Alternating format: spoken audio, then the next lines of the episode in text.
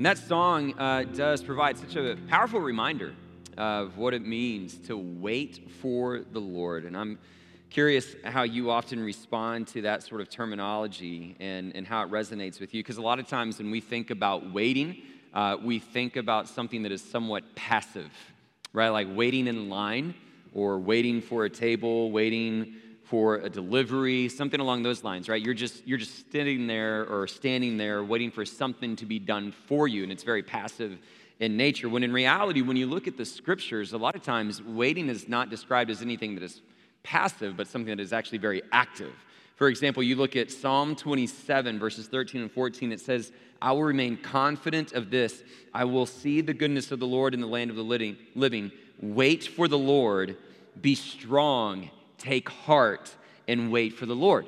Right? So, there, the idea of waiting is paired with strength, uh, with taking heart. It's, it's paired with confidence. It's more active in its nature. Even, even the song that we sing, like a bride waiting for her groom, when we see the imagery of the wedding and we see those parables uh, uh, in the Gospels, we see this idea of a readiness that is accompanied with waiting. It's not passive, it's very much active. And that, to me, in many, in many respects, uh, speaks to the spirit of missions, right? That, that what we are doing here as we wait for the Lord's return is not passively just sitting by, just letting life kind of uh, go through on, on a level of monotony and convenience, twiddling our thumbs, but there's this active readiness. There's this, this spirit with which we know He is coming soon, so we need to go into the world and tell others, and that we want to be found ready when He returns.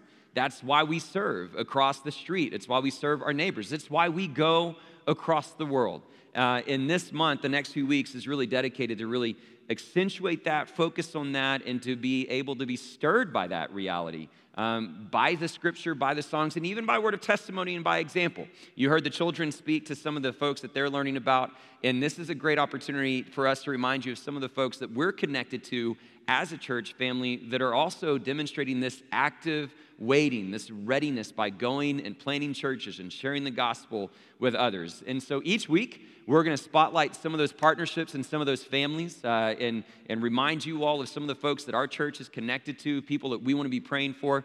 And this morning, we've got a special video uh, from a young family that is currently serving in Germany, not the ones you heard about uh, from the children, but another family that we're connected to. Uh, let's take about three minutes and watch this update from Lydia and Taylor Whitley. Hi, University Baptist Church. Hi. We are the Whitley family. My name is Taylor. I'm Lydia. And I'm Luke. And this is Caleb. And we are church planters in Berlin, Germany. Me too. You too, yeah. we are working in partnership with the International Baptist Church of Berlin to start a new international church in Prenzlauer Berg which is a fun, family friendly international neighborhood in former Eastern Germany. So, we don't have a church building or we're not offering any worship services right now, but we are actively building relationships with people in the neighborhood and we are telling them the good news about Jesus Christ. We are also trying to build a team we currently work with an American woman named Lauren and a German woman named Miri. They are part of our team, but we are also trying to find other like minded Christians in our area who share our vision to invite people from all nations living in Berlin to walk with Jesus. And this fall, we recently started weekly dinners in our apartment in an effort to build community. And as part of those dinners, we have a time of Christian meditation where we take some time to learn about Christian practices like prayer, silence, receiving God's promises. And we practice that with our friends in hopes that they too will begin walking with Jesus. Yeah, we found that a lot of people maybe aren't interested in a traditional church setting, but they are seeking and they're interested in experimenting with um, Christian spirituality. So that's one reason we started these Christian meditation evenings. Uh, but we just wanted to say thank you so much, UBC, for your faithful prayers and your generous financial support. We love you, and we couldn't be doing this work without you guys. So please do continue to pray for us, UBC. Pray specifically for us as a family, that we can grow together as a family, that we can continue to uh, thrive and flourish here in Berlin as we plant this new church. Please pray that more of our spiritually interested friends will join our weekly dinners and our evenings of Christian meditation. And please pray that the people that we're building relationships with will um, decide to trust in Jesus. Yeah. So, from Berlin, Germany, we send our greetings. We thank you for your prayers and support. Looking forward to seeing you all soon. Cheers. Tschüss!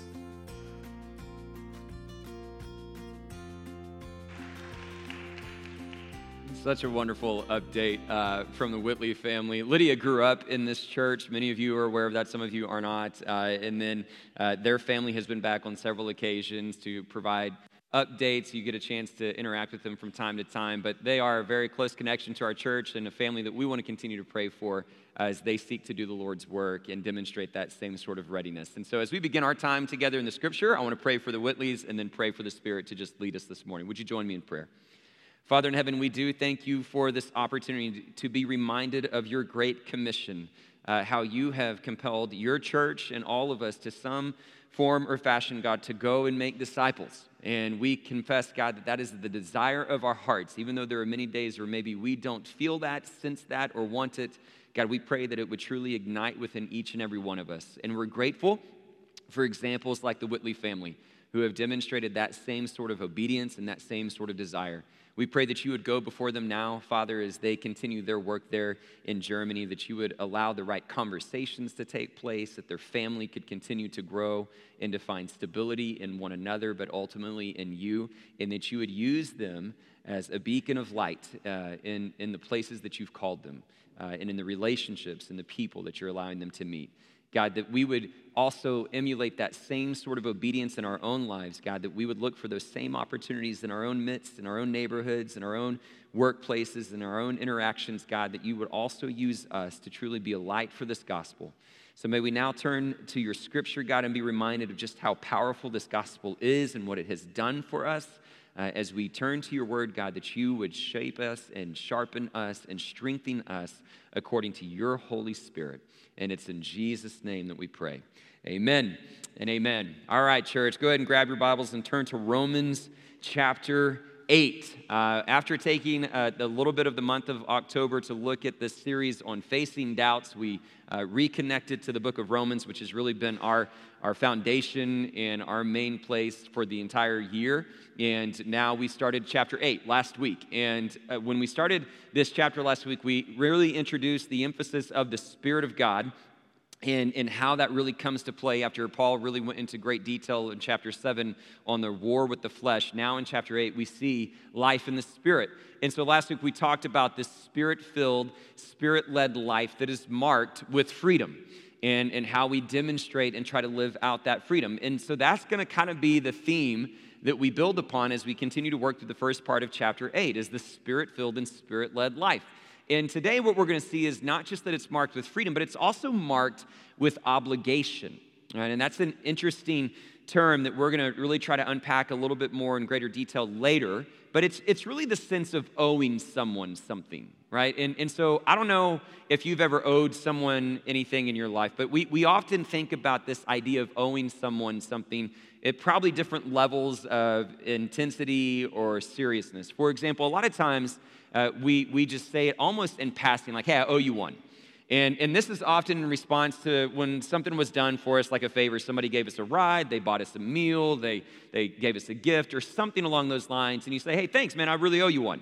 And it's almost, almost just like a courteous response that rarely has any sort of true obligation attached to it.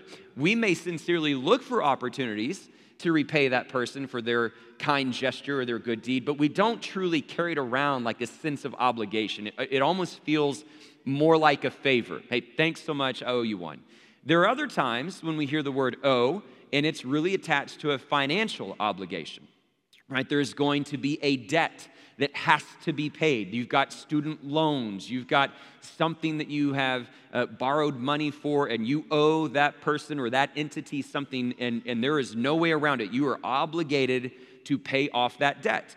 And, and when we think about owing someone in that regard, it carries more of a sense of a burden, right? Like a, a tremendous level of weight and responsibility.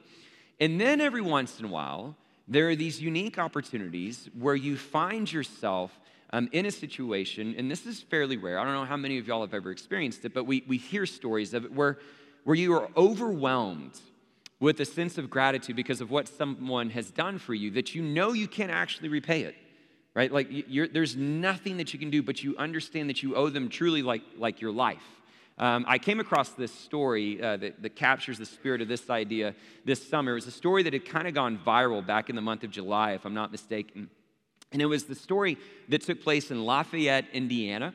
And uh, there is this, there's this pizza delivery man. And, and according to the story, I think if I have the details correct, uh, he was driving around one night and he actually wasn't working. I think he had actually just gotten in an argument with his girlfriend. And so he's just decompressing, you know, looking for space and time. And so he's, he's driving through these random streets uh, in Lafayette, Indiana, when he comes upon a house that was in flames and it was it had caught on fire and so it was, it was late at night and so he actually gets out of his car and he runs into the house now, I don't know about you. I don't know that that would be my reaction, right? Like if I came upon a house that was engulfed in flames or starting to be on flames, like I would call 911. I, I would try to call for help, but I would probably stay outside and wait. Uh, but he instinctively runs into the house. And when he gets into the house, he finds an, uh, four, four children initially. He finds an 18 year old, uh, two 13 year olds. Uh, they were friends, and one of them was spending the night with their friend, and then a one year old that the 18 year old was holding and they were trying to get out of the house, so he, he helped uh, get them to safety. And as they got outside, the 18 year old tells him, Hey, my six year old sister, I think, may still be in there. So he runs back into the house. And, and now, obviously, the flames have intensified.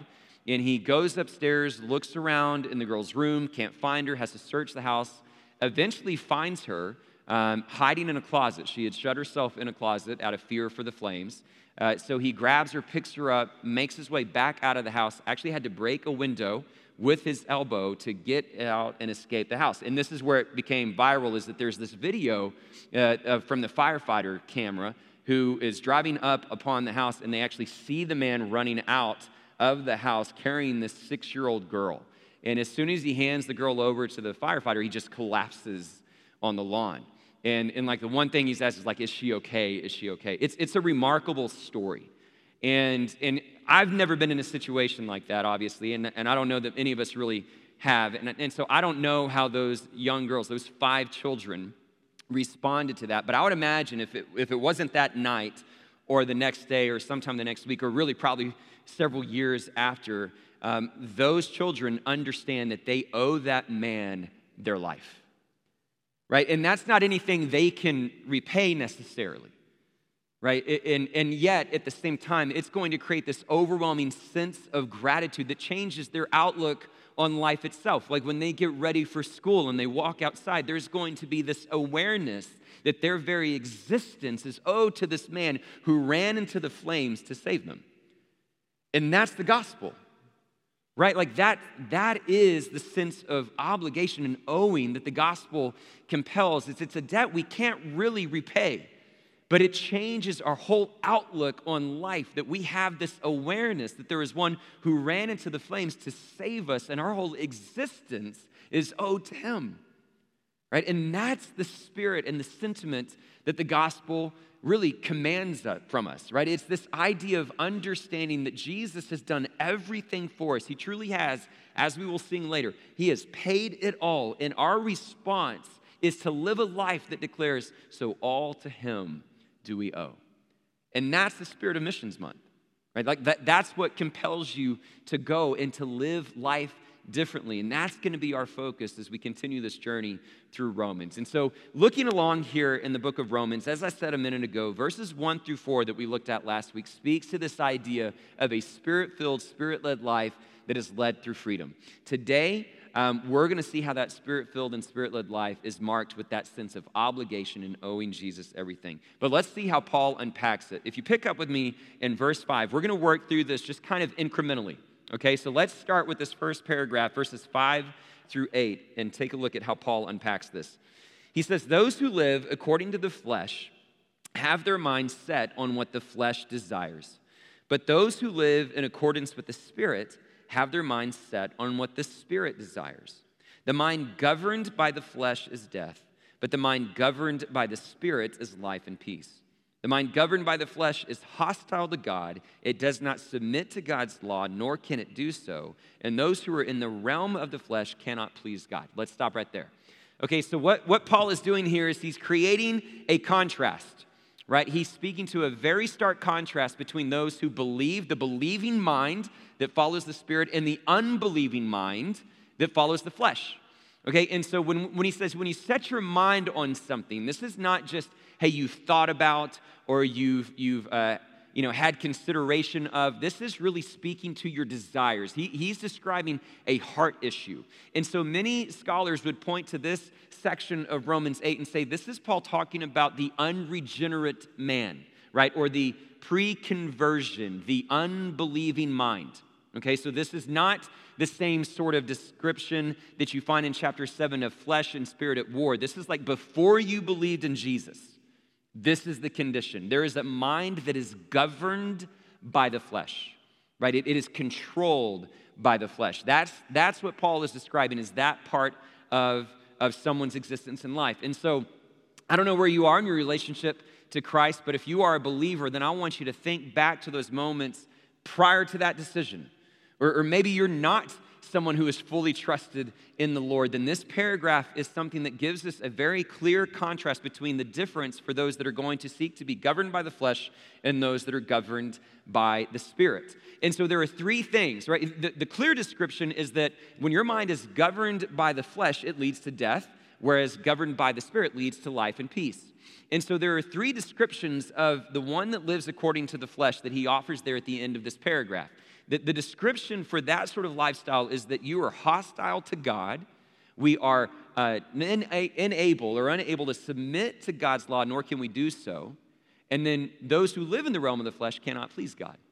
Right? So, three very stark descriptions, right? Very, very uh, profound, very clear what Paul is trying to say. When you think about uh, living in hostility to God, that means having enmity with God, being an enemy of God. You, you can pair this with some other passages of Scripture, like Ephesians 2, that's going to say, We were by nature objects of God's wrath.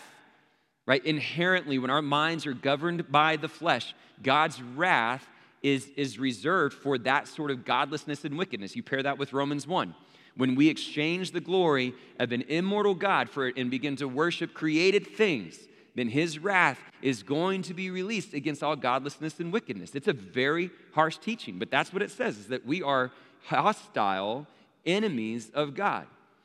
And then he goes a little bit further and says, not only that, we don't submit to God's law, nor can we do so. So pair that with verses like what we find in 1 Corinthians chapter 2. 1 Corinthians 2, I believe it's verse 14 says, the person without the Spirit does not accept the things that come from the Spirit of God, but considers them foolishness and cannot understand them because they're discerned only through the Spirit. Right, so First Corinthians has this really interesting discussion about how the gospel seems like foolishness to the world, but to those who believe, it's, it's the power of God, to those who are being saved. And so part of what we see here is that when your mind, when our minds are governed by the flesh, and we're in that unregenerate, unconversion, or uh, lack of converted state, then, then essentially God's law, God's way seems like foolishness. We, we don't discern his law, we don't submit to the law, and we can't do so because the Spirit is not at work. We're not being governed by the Spirit. And so that keeps us in the realm of the flesh. And Paul describes it there that if you live in the realm of the flesh, you cannot please God. It's a very stark contrast. It is a very vivid description of what it means to live apart from God. Now, let me ask you, what does this tend to look like? Because I think a lot of times when you read that, not many of us would say, Well, I consider myself an enemy of God that just wants to uh, significantly disobey God. So, a couple of things that I want to say as we try to unpack what that looks like is again, this is really describing pre conversion, right? So, think back on what you might have been or if you have not yet decided to follow Jesus, then, then maybe you haven't had a chance to fully diagnose what that condition is and where your heart really is. And this, this passage is, is peeling back that, pulling back that curtain to reveal what's really going on.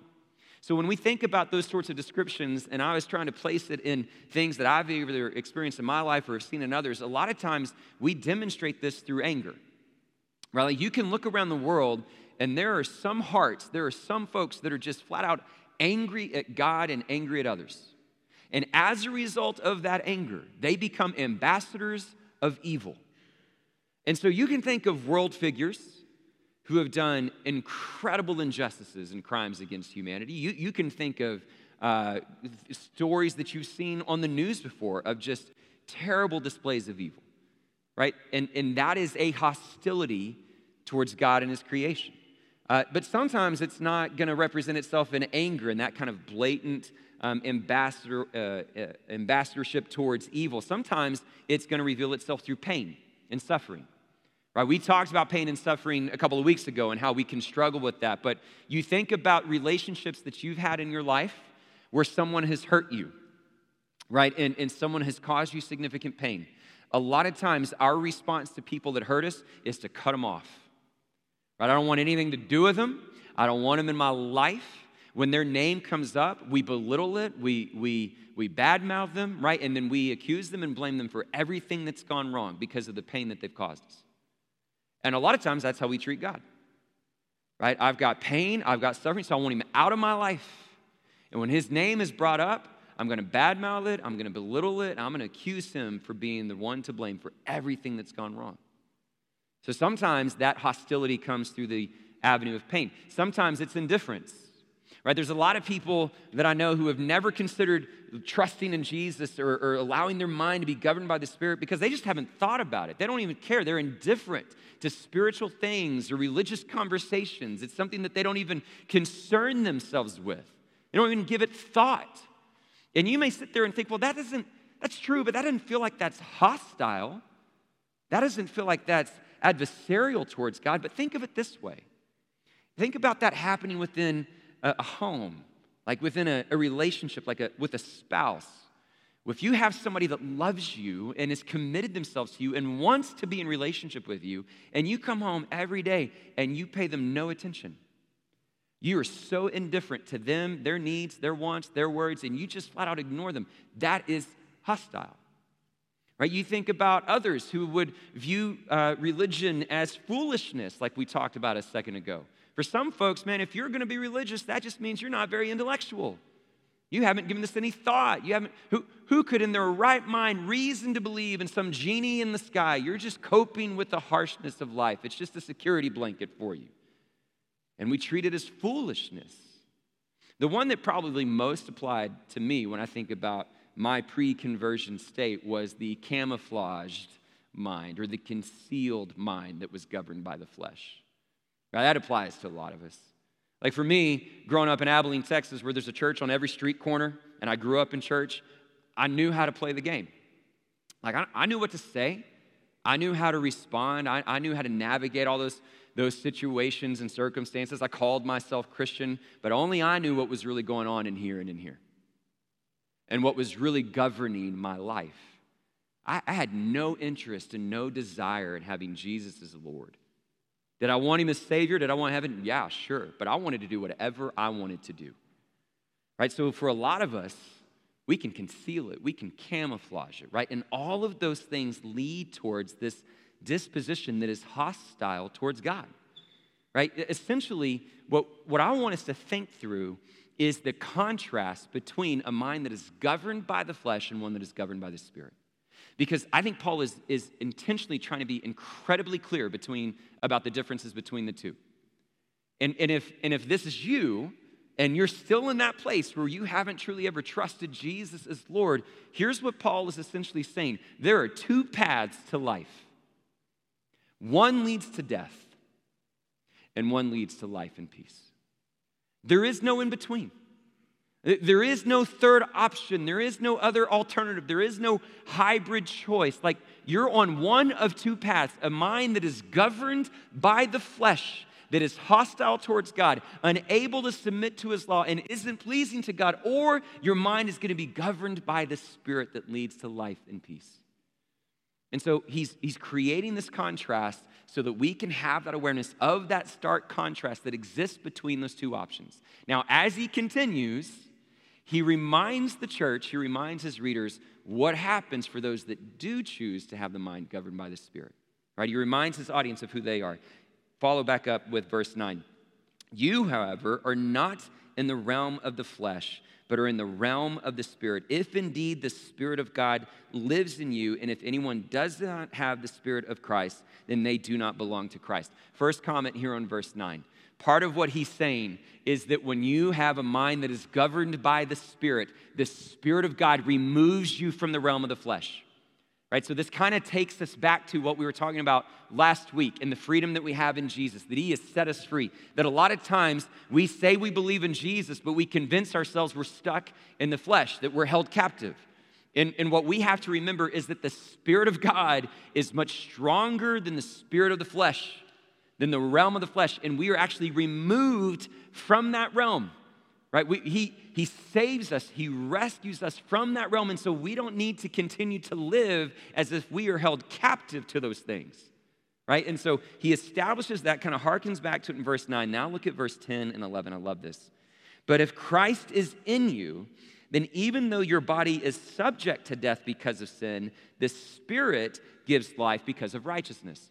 Right? So, this is what Paul has now kind of been talking about for the last chapter or two our bodies are still subject to death, right? We don't get to escape uh, this body of death, nor do we get to escape death of the body.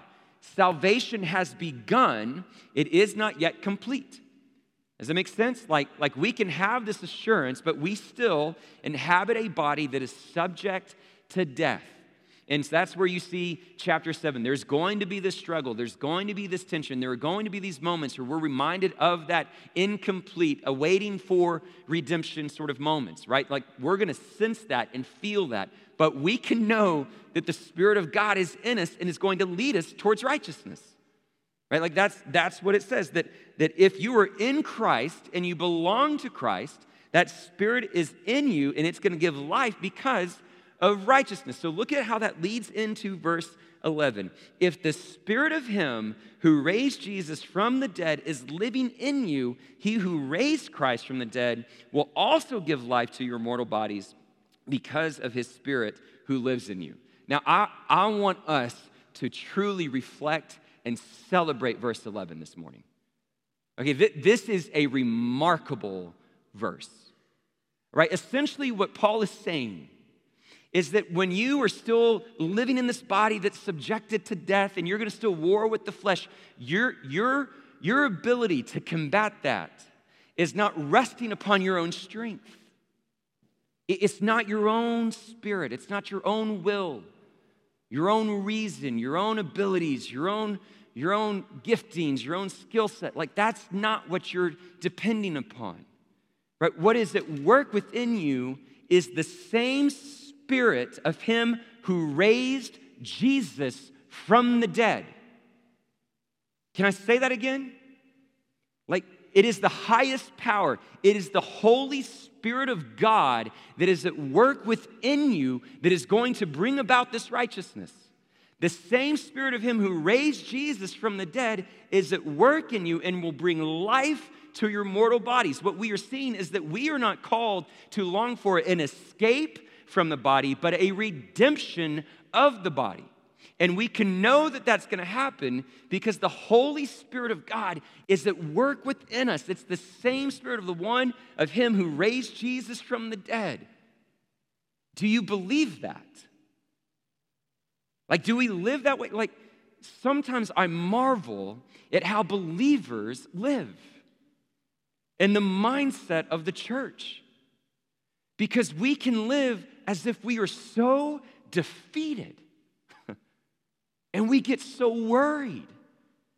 We get so uneasy. Man, we'll look at this world and we'll get so concerned about politics and war and corruption and conspiracies. Man, we'll look at our jobs and, and our families and our relationships and we'll be so dissatisfied and we'll just think this is the way things are. We'll give in to lust and addiction and all these things, and we will just walk around as if we're defeated. And what Paul is saying here is you should have a spirit of victory because Jesus has overcome it all. Man, when you experience victory, you don't mope, right? You, you don't walk around in doom and gloom. TCU is 8 and 0, right? 9 and 0. There's one I'm trying to forget. Okay? And that was quick too, y'all. Y'all didn't let me let, like, Anthony's like, nine, brother. Come on. Nine and oh. And are you walking around, if you're a TCU fan, are you like dooming, well, we won again? I guess that was a good game yesterday. Uh, we'll see when we play again. When you experience victory, there is joy, there is celebration, there is confidence, there is a swagger. And that is how we're supposed to live, church. Let me say it to you again, and I want to hear you say amen. The spirit of Him who raised Jesus from the dead is alive in you, amen? Believe it, know it, be joyful with it. Be confident in it. What that means is that you don't have to be angry. You don't have to be fearful. You don't have to be sorrowful. You don't have to be concerned. You don't have to be lost. You don't have to be stuck because the Spirit of the living God that raised Jesus from the dead is alive in you and in me. Amen. Let's live with that victory. Therefore, therefore, verse 12. If that's true, therefore, brothers and sisters, we have an obligation. You hear that? If that's true, if we're going to say amen, we're going to celebrate that victory, then we have an obligation. It's not to the flesh to live according to it. For if you live according to the flesh, you will die. But if by the Spirit you put to death the misdeeds of the body, you will live. We have an obligation. Now, that word obligation, as I said earlier, really means to be bound to something, to owe something. And so I guess that would be my question this morning, right? If we truly understand what Jesus has done, right? That there's, there are two ways, there are two paths governed by the, by the flesh, governed by the spirit. One leads to death, one leads to life and peace. And though we may struggle in this mortal body, we have been given the Spirit of the living God, the one who has raised him from the dead, to give us a sense that we will find that victory and that life will be brought to our mortal bodies. We will experience that victory. So, how do you respond, church? Is it like Jesus just did you a favor? And you're living a life that essentially says, Thanks, Jesus, I owe you one. Is it a burden? Like, does, does it create the sense of, man, I'm just obligated to pay off this debt? Or does it change your whole outlook to life? That when you wake up in the morning, you have an overwhelming sense that your very existence is owed to the one who ran into the flames to save your life. See, here's what's remarkable when we understand a life that lives with that sort of obligation, that sort of gratitude. Man, it changes our everyday. It changes our whole outlook. And this is part of what 13 reveals. I love this about verse 13. Is that when you live with that sort of obligation and you kind of create your life that way, then essentially what happens is that you inherently put to death the misdeeds of the body right? Like that's what happens. You you put to death the misdeeds of the body because you're not living according to the flesh. You're living according to the spirit and that's going to that's to be what brings life. And that to me is something that the church so often misses and what makes missions month in my mind so remarkable and such an, important, such an important emphasis not just once a year but really throughout our lives is to understand that we have not just been called to die to something we've been called to live for something. Right? And a lot of times what we think of when we think about our faith are all the things that we can't do, right? All the don'ts, all the rules, all the prohibitions, all the things we've got to be against, and all the things that we need to die to, right? So I've got to die to greed, I've got to die to lust, I've got to die to pride, and all these do's and don'ts, right? And all those things are true. And we are, we are all called to take up our cross and daily die to self. But what we have to also see is that we have been given the opportunity to live for something. Right? When, when you live with that sort of obligation, when you live with that sort of gratitude, with that sort of understanding that your very existence is owed to the one who has died and given his life for you, then you fill your life with a devotion for him. You fill your life with a sense of victory, and it compels you to go and love others. And all of a sudden, you fill your life with certain things like caring for the widow, caring for the orphan, going to the lost, going across the world, planting churches. You reorient your whole life around this gift. And what you do is you snuff out the flesh. you don't even have room to breathe because you're living by the Spirit. Is that how we're living? Is that what we truly understand this gospel to mean? And we should be filling our lives up with all the things that God is allowing us to live for, not just the things that we have to die to. And so when you think about your everyday, when you think about how you, you go about um, everything that God has put in front of you and everything that He is calling you to do, what does it look like? Do you have that sense of gratitude? Do you have an understanding of this obligation that has been put before us and to live accordingly? And when we do that, that's when we truly begin to understand the fullness of what it means to see that Jesus truly has paid it all. And so, all to Him we owe. I'm going to reorient my life around this truth and live fully for it. I, I want to give you uh, a testimony to really accentuate what I believe this passage is calling us to, what it's encouraging us to consider. And, and I've shared with you all before um, that more often than not, when I think about what has influenced me as a pastor and my approach and my philosophy to how to try to lead and encourage a church, the overwhelming majority of those influences come from people uh, who do not live in this country. Uh, it comes from relationships that I was able to, to build or stories I was able to hear as a missions pastor, and it's indigenous pastors and leaders and believers from other countries.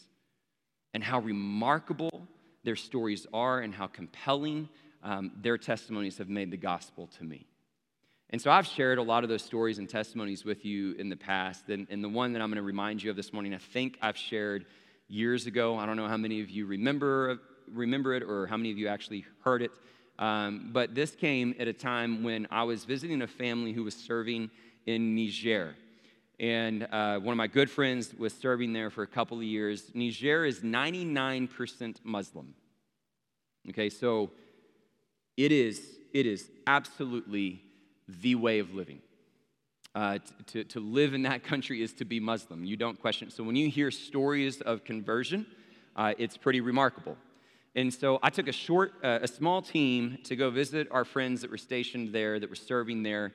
And our, our real focus was just to encourage the family that was living there and to really get some testimonies of what God was doing through their work and what we were hearing God doing in different villages. And so uh, my friend wanted to take me to meet a man by the name of Husseini, who lived in a village uh, called Torodi, which, which, which was just on the outskirts of the capital city of Niamey.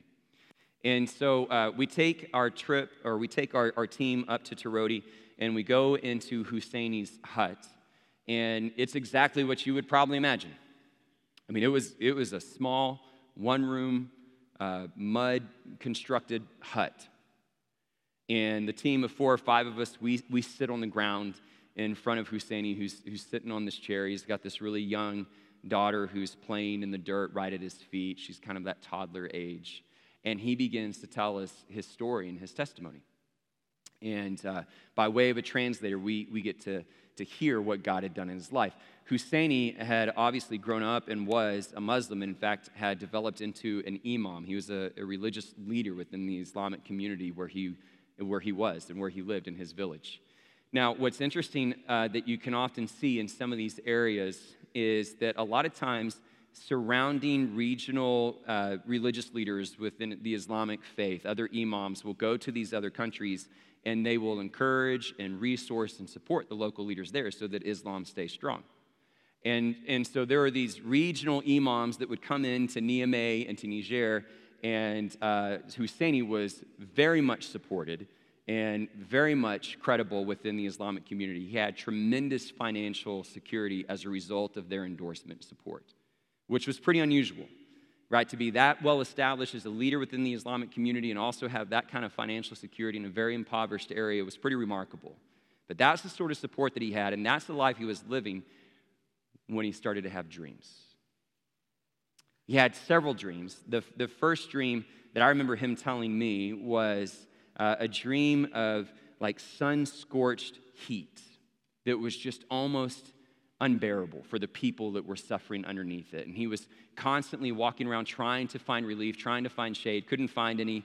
Uh, and, and those who were suffering under the sun scorched heat were carrying these beads that looked like and represented the Islamic prayer beads. But as he was searching for shade, he, he came across a small group of people that had found refuge in shade. And when he went upon them, they were people of the book. And then he woke up. And he had several dreams like this. Uh, another one was about a bridge. One side of the bridge was fiery and intense and suffering, the other was peaceful and cool and calm. And he was trying to figure out how to get from one side to the next. And he kept having these dreams of this nature. And so there was a missionary who had reoriented his life and was in Husseini's village. And so, in the cover of the darkness, because you don't go and talk to this missionary, so late at night, Husseini went to the missionary and said, Can you help me understand my dreams? And the missionary's response was simple. He said, Just pray for God to give you understanding. And so Husseini did. He started praying to God. He kept having similar dreams. And one dream, he was back on that bridge, and a man came out to the middle and invited him to follow him to the other side. And so Husseini knew after that dream that Christ was calling him, that Jesus was calling him to follow him. And he started meeting with this missionary regularly and became a vibrant believer in the community. And it created a tremendous response of persecution. When the uh, regional imams heard about this decision, they threatened his entire financial security to take away his job, his money, his car, his finances. And Husseini's response was, Take all of it. I don't need it and fully demonstrated that mindset of what good is it to gain the whole world and yet forfeit your soul. He was run out of his own village because of the response from his family members who began to threaten to kill him. They were so ashamed of his belief in Jesus. There were, there were rumors that they were going to take his life. So he, he lost his wife for a short time, had to move to Niamey to escape this persecution. His mom tracks him down and in the middle of the night, she comes to him and she starts begging and pleading with him to return to the village and to renounce Jesus. And she's begging with him. She's saying, I brought you into this world. I gave you life. I cared for you. I nurtured you. Won't you please, for me, come back? And what she's saying is, I'm fearful for you. I'm fearful that they're going to kill you, that you're going to lose your life. For my sake, spare me that grief. Give up on this Jesus. And knowing that that was the request, he looks back at her and he says, Mother, you did give me life, but can I ask you, can you give me everlasting life? And she said, You know I can't do that. And he says, Then why in the world would I leave the one who can? he was reunited with his wife. Eventually, they had twins, twins that they lost at birth. And everybody began to accuse them. See, this is God's curse for you following Jesus. And he stayed strong. God blessed them with other children, and they have endured. And now, to this day, he is one of the beacons of hope in that region. He travels from city to city in strategic places throughout Niger, preaching and proclaiming the gospel. As my friend texted me this morning, he is a five foot six, 130 pound spiritual giant. And he is a representation and a reminder to you and me of what a life looks like that says, I'm going to choose this path governed by the Spirit. And no matter what comes my way, I know I can overcome. I know I can be victorious. You can take my money. You can take my families. You can take my security. You can take all those things because I have the Spirit of Him who raised Jesus from the dead alive within me. I see fully that Jesus has paid it all, and all to Him I owe. That's the song that Husseini's life is singing. It's the song we've been called to sing as well, church. And so, my hope and my prayer is that we can learn from testimonies like his and like from one another in this morning with joyful praise and in confidence in that spirit of victory. Sing that spirit filled joy that tells us that the spirit of him who raised Jesus from the dead is at work within us. Amen. He has given it all. So, all to Him we do owe. Let's pray. Father in heaven, we do love you. And we confess there are so many times, God, that we fall short in our obligation to you, our response to you, our faithfulness to you. And so I pray that in this morning, God, in this moment, we would no longer fall victim to the idea that we walk in a spirit of defeat, that we give in to a spirit of doom and gloom, God, but that we would truly be awakened and stirred by those who have gone before us. God, that we would be awakened and stirred by your holy word to recognize that you have truly brought us into the kingdom of the one whom you love. God, that we have been set free through the cross and through the hope of the resurrection, God, and that that spirit filled and spirit led life can be something that each and every one of us experiences in a manner that brings change, that brings transformation, that compels us to go and to live for you. God, we thank you for stories like the Whitleys and Husseini and the many others that could be shared this morning. We ask that they would inspire us to once again worship you, understanding that we owe you everything that we are. We love you, Father, for the gift of grace and mercy. And we give you our hearts, our souls, and our minds that you would be glorified in us. It's in Jesus' name we pray. Amen and amen.